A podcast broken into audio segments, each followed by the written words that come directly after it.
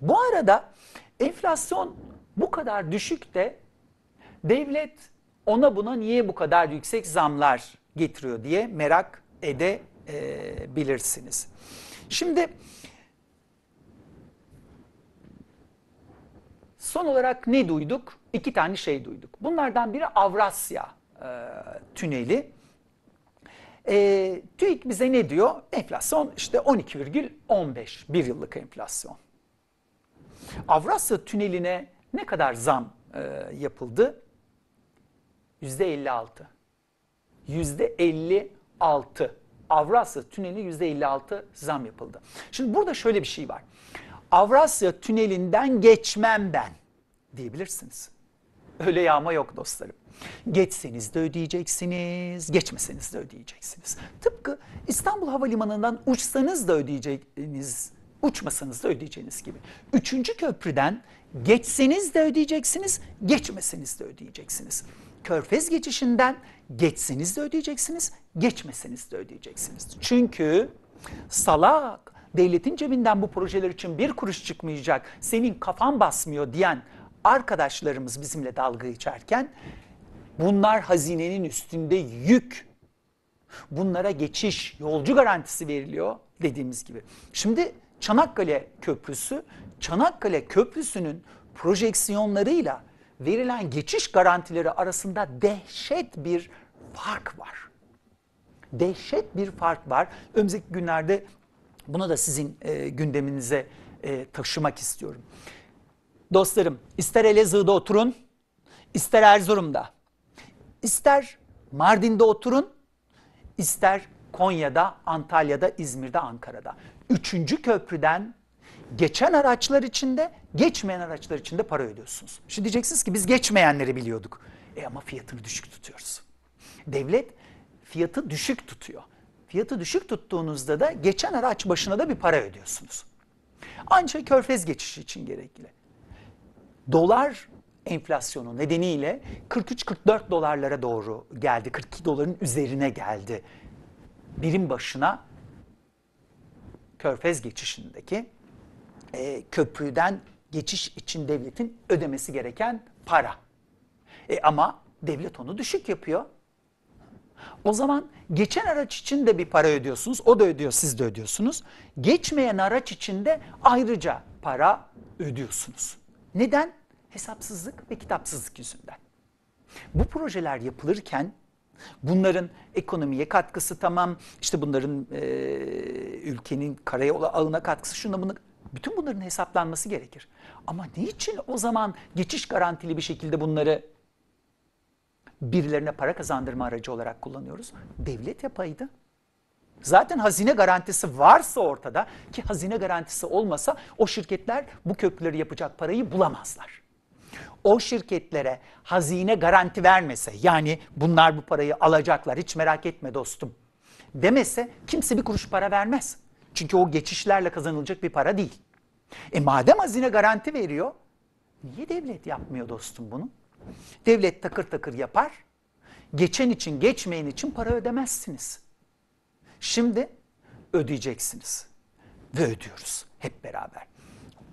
Aynı şey Avrasya Tüneli içinde geçerli. Avrasya Tüneli'nde de bir geçiş garantisi var. Fiyatı düşük tutsanız dert, yüksek tutsanız dert. Düşük tutarsanız geçiş garantisinin fiyatı belli. Gene ödeyeceksiniz. Yüksek tutarsanız insanlar geçmeyecek. Gene ödeyeceksiniz. Kaçarınız yok. Hazine garantisi bu işte. O çılgın projeler ülke ekonomisini böyle batırdı. Çılgın projeler bugünkü ekonomik krizde pay sahibi. Şimdi bize yeni bir çılgın proje Kanal İstanbul. Bizim çılgın projelere ihtiyacımız yok. Bizim akıl bilim projelerine ihtiyacımız var. Bizim akılla bilimle yatırım yapan bir yönetime ihtiyacımız var. Bu arada sadece bu mu? Hani doğalgazdı, işte körfez geçişleri, şunlar bunlar da hepsinin zamlarını öğrendik öğrendik. Peki ama dostlarım bir şey daha var. Yeni bir şey daha geliyor. Biliyorsunuz AKP meclisten yeni bir şey daha e, geçirmek istiyor. Yerel yönetimlere dair bir e, değişiklik e, hazırlanıyor. Bugün Sözcü gazetesinde e, Erdoğan Süzer e, haberini yapmış. Arkadaşlarım versin. Emla, suya, çöpe büyük zam yolda. Şimdi burada neyi e, kastettiğini söyleyeyim. Yerel yönetimlere ilişkin bir düzenleme hazırlıyor. Biliyorsunuz yerel e, seçimde AKP çok ağır bir hezimete uğradı. Bir kere her şeyden önce İstanbul istemiyoruz sizin çılgın projelerinizi dedi. Açık ve net olarak. Ve sandığa saygı duyacaksınız. İstemediğiniz her seçimi öyle iptal ederek Türkiye'yi yönetemezsiniz dedi.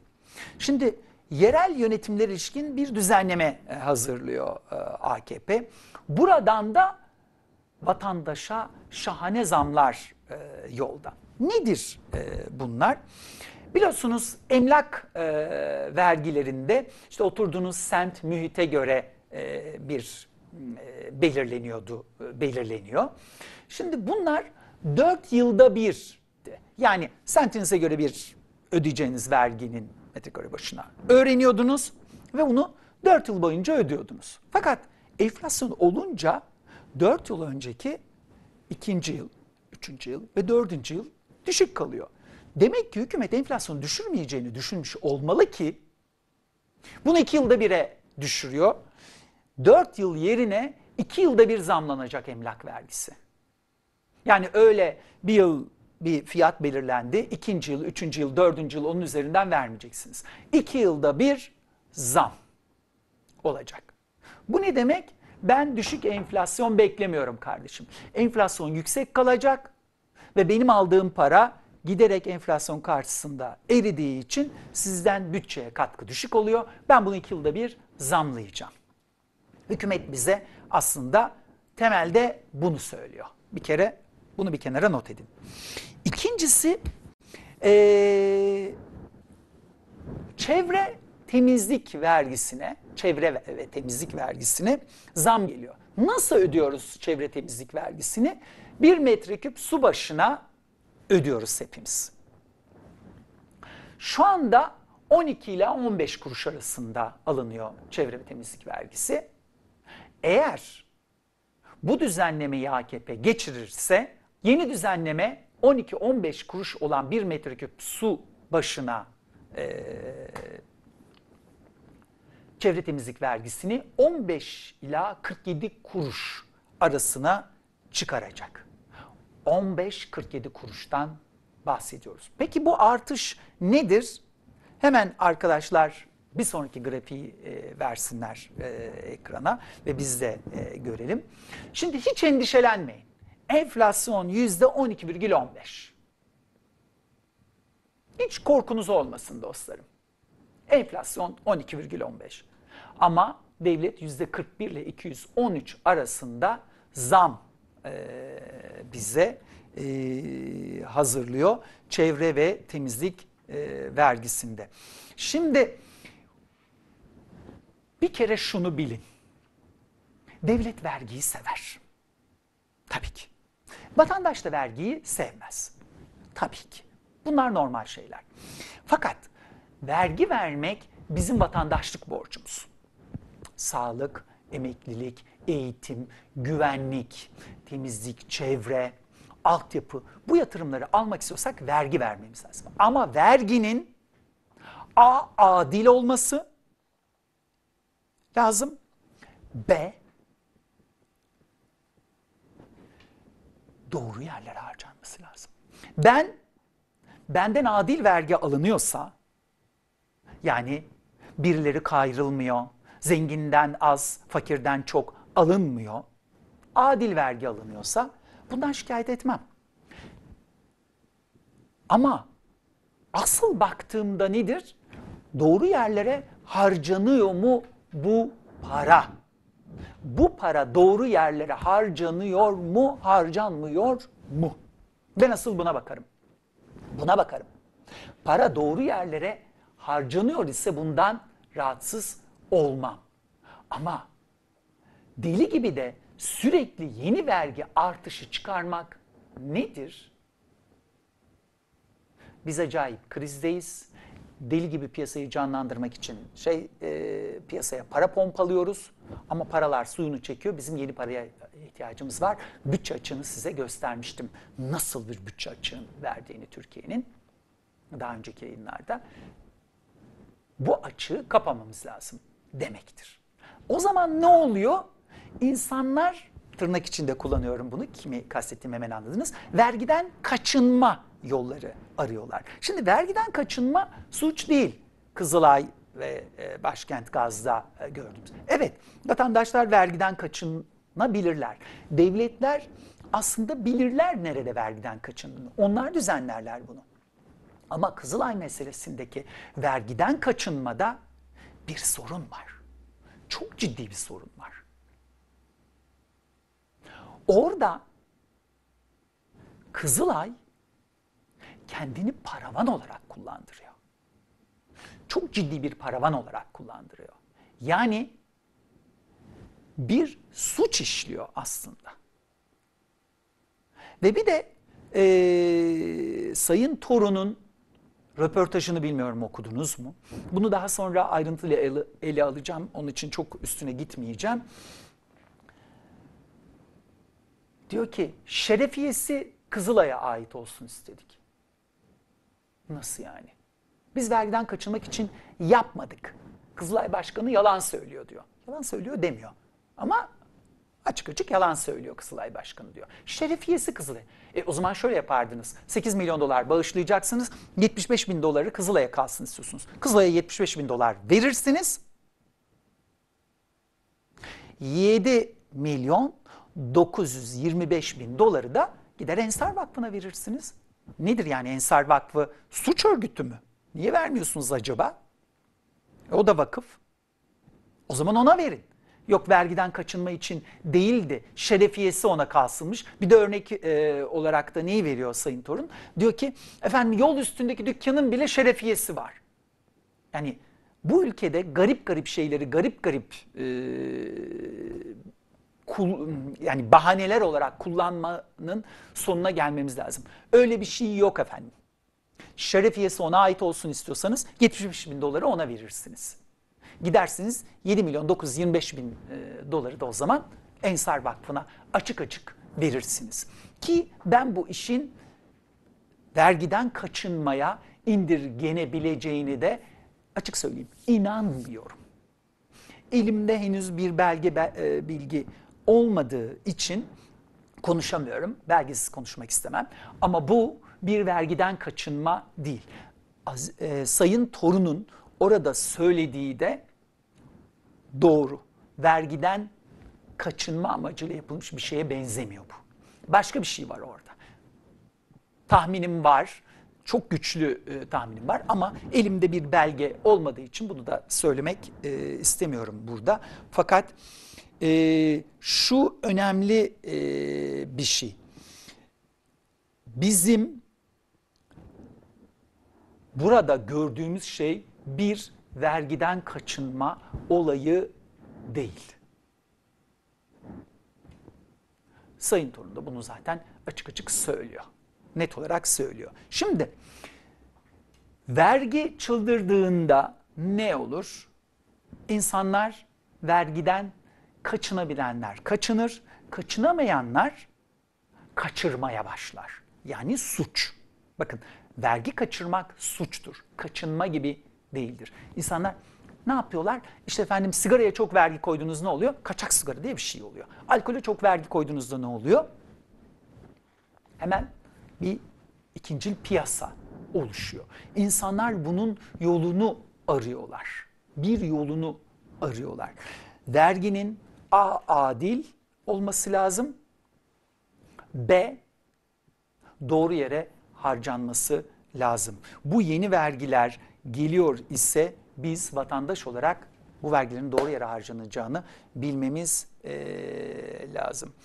Ve e, şunu bir size söylemek istiyorum. Cep telefonu için ödediğiniz, alırken ödeme ödediğiniz faturayı öderken ödediğiniz, araba alırken ödediğiniz, benzine ödediğiniz paralara ilişkin yakında bir yayın e, yapacağım. Sizinle bu bilgileri buradan bir e, paylaşacağım. Bilin ki bunların içinde deli gibi vergiler var. Evet, başka yerlerde de vergiler var ama verginin adil dağılması lazım. Size biraz dolaylı ve doğrudan vergi meselesini anlatacağım. Dolaylı vergi gelir farkı gözetmeyen vergidir. Yani nedir? Bakkaldan domates alırken sen zenginsin senden çok vergi alıyorum, sen fakirkin senden az vergi alıyorum diyemezsiniz. Et alırken, peynir alırken, ekmek alırken, neyse vergisi, elbise alırken buna dolaylı vergi denir. Herkes için eşittir o vergi.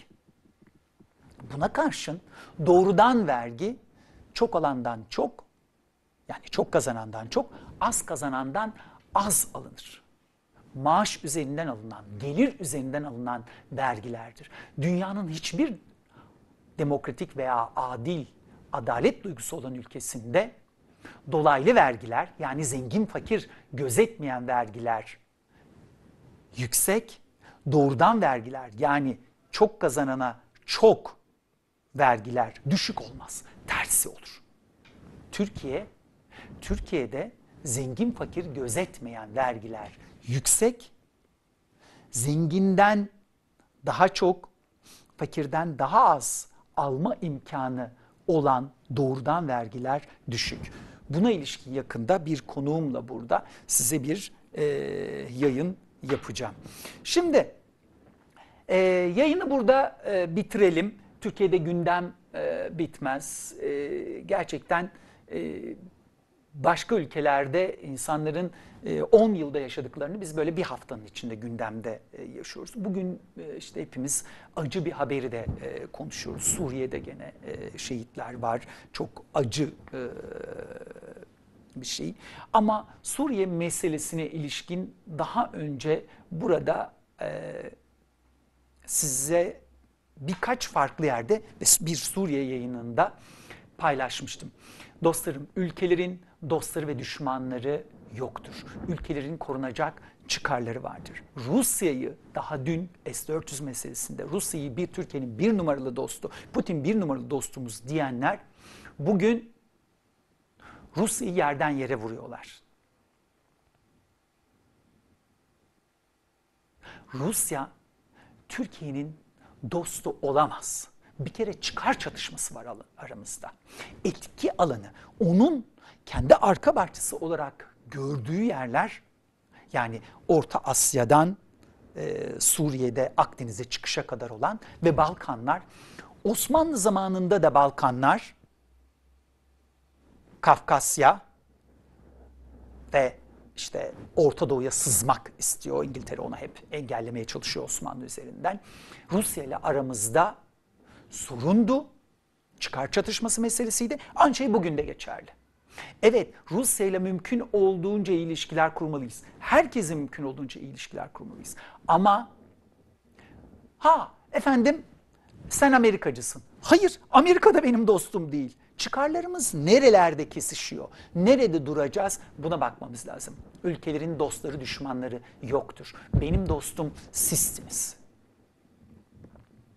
Benim dostum sizsiniz. Çıkarlarımız ortak çünkü. Bu ülkenin çıkarları hepimizin çıkarı. E, o yüzden e, bu Suriye meselesinde de dış politika meselesinde de Türkiye'nin şapkasını önüne koyup sakin sakin düşünmesi ve ona göre davranması lazım. Yeniden bizim e, bu işleri bir yoluna koymamız lazım.